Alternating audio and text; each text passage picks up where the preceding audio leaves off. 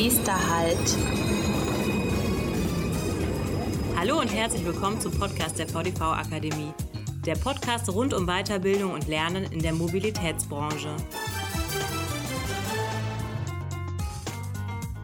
Hallo und herzlich willkommen zu unserer neuen Podcast-Folge Ausbildung psychologische Erstbetreuung. Ich bin Britta Robis. Zu Gast ist heute Ina Schönke. Sie arbeitet in der betrieblichen Sozialberatung der Hamburger Hochbahn und ist von Hause aus Notfallpsychologin. Hallo Ina. Hallo Britta. Schön, dass du da bist. Wir kennen uns ja schon und zwar von dem Projekt Web-Based Training Erstbetreuung. Da haben wir in den ja, letzten zwei Jahren ungefähr zusammengearbeitet. Es war eine Kooperation zwischen der VBG, der gesetzlichen Unfallversicherung, euch, der Hamburger Hochbahn, der VDV-Akademie und es waren auch Fachexperten aus der Praxis dabei. Und da haben wir zusammen eine digitale Lerneinheit für diese Zielgruppe erstellt. Ja, da haben wir schon viel Zeit miteinander verbracht und viele gemeinsame Konferenzen gehabt. Ja, die größtenteils natürlich auch online. Und inzwischen steht ja unser Projektabschluss, das WBT, das Web-Based Training, auch zur Verfügung. Und das war anders zu, für uns auch zu sagen, Erstbetreuung ist in jedem Verkehrsunternehmen zugegen und ein echt wichtiger Job, um auch so Herausforderungen des Alltags unserer Branche zu meistern. Und darum bin ich voll froh, dass du heute dabei bist und wir ein bisschen über dieses Thema sprechen können. Wenn ich jetzt den Begriff Erstbetreuung mir mal anschaue, dann lässt es ja darauf schließen, dass es vielleicht der Anfang erst ist einer Betreuung. Wie sieht denn so eine Betreuung aus bei euch im Unternehmen? Ja, genau richtig. Also optimalerweise gibt es in den Unternehmen eine komplette Betreuungskette, äh, die beginnt mit der Erstbetreuung, der psychologischen Erstbetreuung und endet dann möglichst mit der Weitervermittlung in professionelle Unterstützung, wenn das denn erforderlich ist. Und wir haben hier ein Web-based Training entwickelt für die psychologische Erstbetreuung, also für diejenigen, die in der Betreuungskette ganz, ganz vorne dabei sind und den wichtigsten Job haben, nämlich Fahrerinnen und Fahrer zum Beispiel nach schweren Verkehrsunfällen aufzufangen, zu begleiten und einen Weg aufzuzeigen, wo sie vielleicht Hilfe bekommen können. Vielleicht nochmal zur Einordnung der gesamten Betreuungskette. Warum gibt es das in den Unternehmen überhaupt? Der Gesetzgeber verpflichtet alle Unternehmen im Sinne des Arbeitsschutzes, sich psychische Belastungen anzuschauen, zu bewerten und entsprechende Maßnahmen zu ergreifen greifen. Und in Verkehrsunternehmen können Beschäftigte halt mit Ereignissen und Unfällen konfrontiert werden, die schwere psychische Belastungen und Beeinträchtigungen mit langwierigen Folgen hinterlassen können. Dabei kann es sich um Verkehrsunfälle, Unfälle mit Personenschaden oder sonstige außergewöhnliche Ereignisse handeln. Häufig kommt es zum Beispiel dazu bei uns im Busbetrieb, dass ein Pkw plötzlich die Busspur kreuzt und eine Notbremsung passieren muss, wo ähm, es sein kann, dass sich auch Personen verletzen. Und das sind solche Ereignisse zum Beispiel, wo die betrieblichen Erstbetreuer eine Rolle spielen. Und bei uns ist es zum Beispiel so aufgebaut, wir haben hier im Unternehmen psychische Ersthelfer, so nennen wir unsere betrieblichen Erstbetreuer also kurz PEH, psychische Ersthelfer und Ersthelferinnen, die dann nach einem Unfall vor Ort sind, schauen, dass sie den Fahrer oder die Fahrerin gut betreuen, psychologischen Beistand leisten. Dann gibt es bei uns noch ein zweites System, das Kriseninterventionsteam, kurz KIT genannt. Das rückt immer dann aus, wenn es wirklich schwerwiegendere Vorfälle sind und wirklich eine intensive Betreuung der Betroffenen nötig ist und unterstützt dann vor Ort die psychologischen Ersthelfer Helfer oder löst diese ab, sodass die Betreuung wirklich optimal funktionieren kann. Dann geht es bei uns in der Betreuungskette auch noch weiter. Das ist ja so, sind ja so die ersten Stunden die die psychologische Erstbetreuung ausmacht und das Kriseninterventionsteam abdeckt. Und dann äh, findet eine Weitervermittlung statt bei uns an die betriebliche Sozialberatung, wo ich auch tätig bin. Wir in der betrieblichen Sozialberatung nehmen immer noch mal Kontakt auf zu den Betroffenen nach Unfällen oder schwerwiegenden Ereignissen, fragen nach, wie es geht, ob sie sich stabilisieren konnten oder ob es noch starke Stressreaktionen gibt und gegebenenfalls machen wir auch eine Beratung aus, die Kolleginnen und Kollegen kommen zu uns nochmal in die Beratung, äh, können erzählen, was ihnen passiert ist, wie sie sich fühlen. Wir besprechen mögliche Stressbewältigungsstrategien, normale Belastungsreaktionen und schauen auch, ob das notwendig ist, vielleicht nochmal zu vermitteln, zum Beispiel in traumatherapeutische Unterstützung. Das ist aber nur in Ausnahmefällen notwendig. Also das bedeutet, es gibt so zwei Ebenen. Auf der einen Seite natürlich die Verpflichtung des Unternehmens, quasi ähm, so eine Betreuung anzubieten vom Betrieb aus, die dann bei euch dreigliedrig gestaffelt ist. Und auf der anderen Seite, was ich jetzt bei dir rausgehört habe, ist auch, dass es natürlich ein mega sensibles Thema ist, ne, psychologischer Ersthelfer zu sein. Was würdest du denn sagen, welche Voraussetzungen und Eignung muss ich als Mensch mitbringen dafür, um Erstbetreuender zu werden?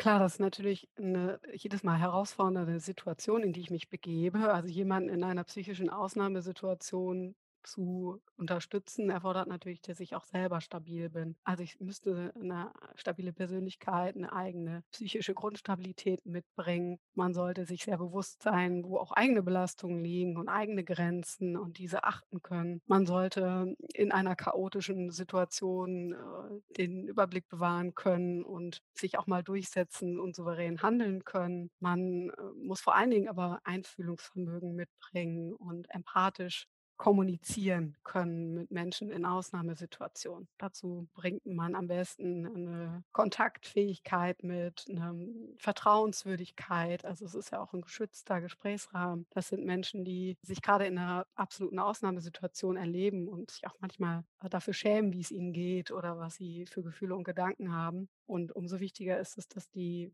Erstbetreuung einen vertrauenswürdigen Gesprächsrahmen schaffen kann. Also, man muss be belastbar sein. Man sollte auch genau wissen, auf welche Aufgaben man sich da eingelassen hat. Und das sind so wichtige Voraussetzungen, die man mitbringen sollte. Jetzt sagtest du eben, die Hauptgesprächspartner oder die Mitarbeitenden, die so eine Erstbetreuung vielleicht benötigen, sind meistens aus dem Fahrdienst. Das ist ja bei uns in den Verkehrsunternehmen auch somit die größte Mitarbeitendengruppe. Gibt es denn klassische Positionen oder Tätigkeiten für Erstbetreuende, wo du sagst, ja, Erstbetreuende finden sich bei uns im Unternehmen für gewöhnlich in dem und dem Fachbereich? Sind das dann auch Menschen, die nah am Fahrpersonal dran sind?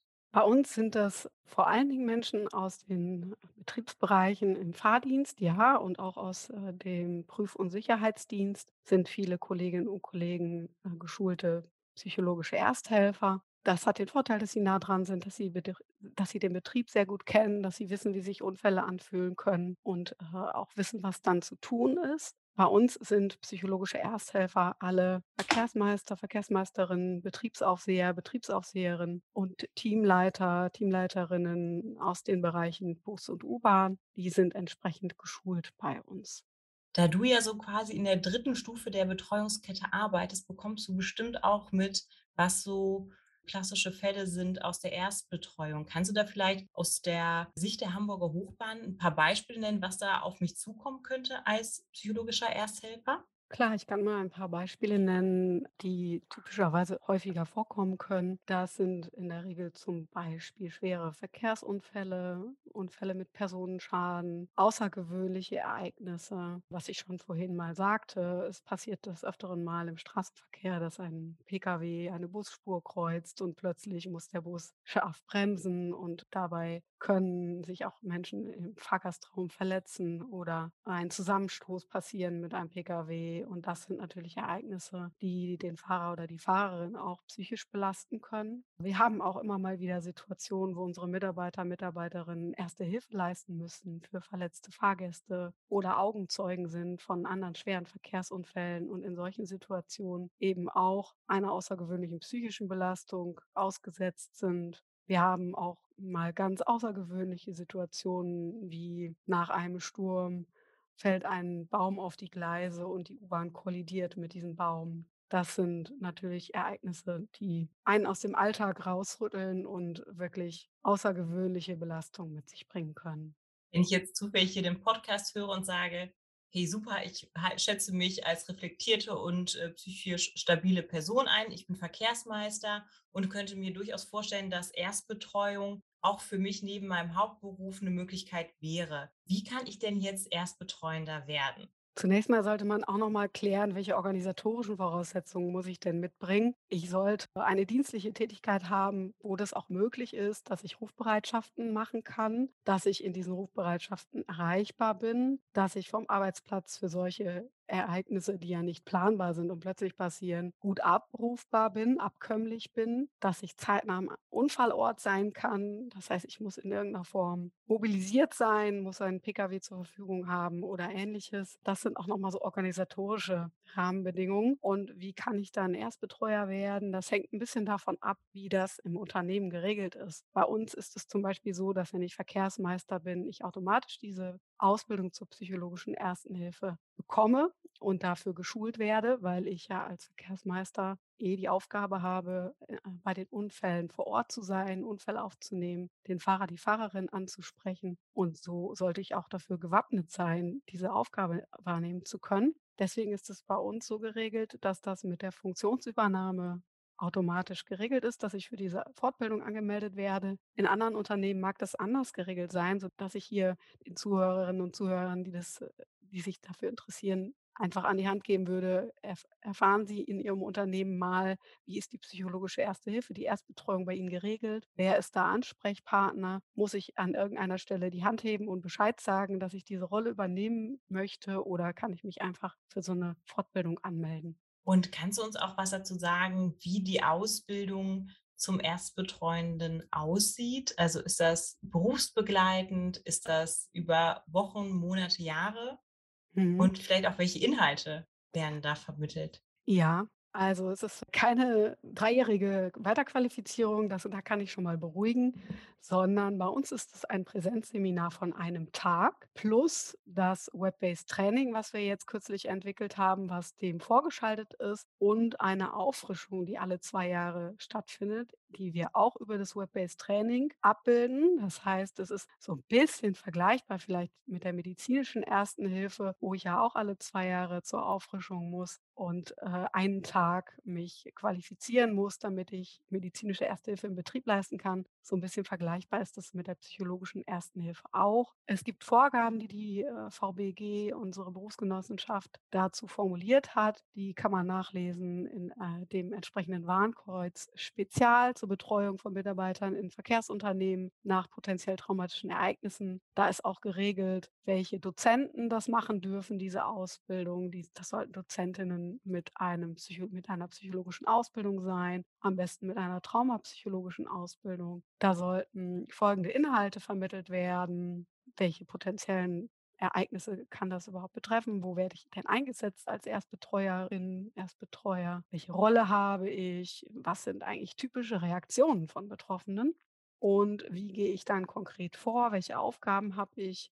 Dazu haben wir gerade noch nicht viel gesagt. Als du mich gefragt hattest zu den Voraussetzungen und den Aufgaben, habe ich noch nichts zu den konkreten Aufgaben gesagt. Das kann ich ja jetzt hier vielleicht einmal ergänzen. Sehr gerne, macht es. Man kann sich das ganz gut merken mit so einem Vierklang und 4 Worten, die alle mit S beginnen. Deswegen nennen wir das auch die 4S-Regel. Sichern, sprechen, schützen und stützen. Ich sage noch mal kurz was zu diesen 4 S. Sichern meint einfach, dass meine Aufgabe ist, mich selbst und auch den Betroffenen zunächst einmal an eine Unfallstelle zum Beispiel in Sicherheit zu bringen und dafür zu sorgen, dass uns nichts mehr passieren kann. Sprechen, das zweite S bedeutet, dass ich Kontakt aufnehme mit den Betroffenen, den, der Betroffenen aktiv anspreche, Dinge erkläre, Informationen weitergebe, über normale Belastungsreaktionen aufkläre. Schützen heißt, dass ich vor Belastungen und Gefahren abschirme, schaue, dass nicht die Presse Fotos machen kann oder derjenige, diejenige ungünstigen Bildern ausgesetzt ist und die ganze Zeit zum Beispiel auf die Unfallstelle schauen muss. Und das letzte S, stützen, heißt, dass ich emotional Unterstützung für Betroffene sein soll in meiner Rolle, dass ich schaue, was braucht der oder diejenige jetzt, um emotional wieder stabil werden zu können. Manchmal heißt es auch, dass ich jemanden begleite nach Hause auf den Betriebshof oder eben auch zu einem Arzt in ein Krankenhaus, je nachdem, wie es jemandem auch körperlich in so einer Situation geht.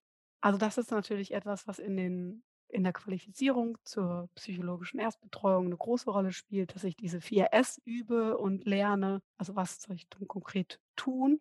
Und letzter Punkt, der auch wichtig ist, in den Schulungen zu vermitteln, ist, wie ist eigentlich das betriebliche Konzept zur Umsetzung? Wie ist die Betreuungskette im Unternehmen? Wie sind die Notfallpläne? Das sollte ich natürlich kennen als psychologischer Ersthelfer.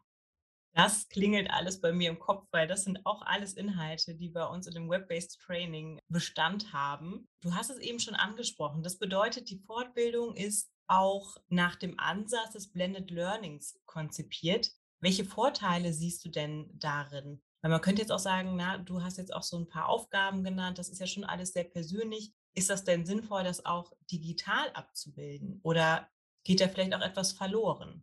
Also der Vorteil an dem Web-Based Training ist, dass wir das optimal kombinieren können mit Präsenzseminaren. Also das Web-Based Training, was wir entwickelt haben, wollen wir so verstanden wissen, dass es eben in Ergänzung zu Präsenzseminaren stattfindet und auf keinen Fall alleine die Qualifizierung für die Erstbetreuung abdecken kann. Also die digitalen Inhalte sind wichtig, machen auch Spaß, können super das Wissen, die Grundlagen vermitteln und auch ein Gefühl für die Situation vermitteln. Ich finde, das ist uns sehr gut gelungen durch die Videoszenen, die wir eingebunden haben. Aber das Web-Based Training kann natürlich nicht ersetzen, dass ich das üben muss, dass ich Rollenspiele machen muss, auch wenn Teilnehmende an den Präsenzseminaren ja, am Anfang immer gar nicht so scharf sind auf die Rollenspiele, aber die Erfahrung zeigt, das ist total wichtig, dass ich mich mal ausprobiere in meiner Rolle als Erstbetreuer, Erstbetreuerin und äh, so eine Hemmschwelle auch abbauen kann, dass ich mich auch traue, in so einer Situation wirklich Betroffene anzusprechen und denen beizustehen. Und dafür ist es einfach eine super Kombination in diesem Blended Learning System, ein Web-based Training zu absolvieren, wichtige Grundlagen, Wissen und Rahmenbedingungen schon mal zu kennen. Dann kann ich mir in dem Präsenzseminar als Dozent diesen Teil ein bisschen sparen und habe aber viel mehr Zeit, mit den Teilnehmenden Dinge zu üben, die den Übertrag auf die eigene Praxis im eigenen Betrieb zu gewährleisten, also zu schauen, wie funktioniert es denn bei uns mit der Betreuungskette und eben, ich kann auch, was ich eine richtig tolle Möglichkeit finde, die Videos aus dem Web-Based Training oder Szenen daraus, Einheiten daraus auch im Seminar, im Präsenzseminar einbinden und kann so viel interaktiver mit den Teilnehmenden arbeiten. Ich habe die Erfahrung gemacht, dass es viel besser funktioniert, in einem Rollenspiel die entsprechenden Emotionen oder Situationen so ein bisschen plastisch darzustellen, wenn man das Web-Based Training dafür einsetzt und die Videoszenen zum Beispiel nutzt, um ein Rollenspiel einzuleiten. Das ist eine tolle Kombination. Du hast gerade schon gesagt, man kann das Web-Based Training sowohl im Unterricht mit einbinden, als auch vielleicht zur Auffrischung nach zwei Jahren, nach der Grundausbildung nochmal verwenden. Vielleicht nochmal für unsere Zuhörerinnen, wir kennen es ja, aber das Web-Based Training ist quasi so aufgebaut, dass es sechs Filme gibt, wie so Szenarien, was auf den Erstbetreuenden zukommen kann. Und das ist genau das, was auch super funktioniert im Präsenzunterricht. Ja, genau. Wir arbeiten in dem Web-Based Training mit sechs Modulen plus ein Grundlagenmodul. In dem Grundlagenmodul wird erstmal so die Rahmenbedingungen, warum gibt es psychologische Erstbetreuung, was sind meine Aufgaben und Rollen vermittelt. Und dann gibt es in jedem der sechs spezifischen Module einen Fall mit einem Video begleitet, wo ich bestimmte Fokusthemen dran abarbeiten kann oder lernen kann.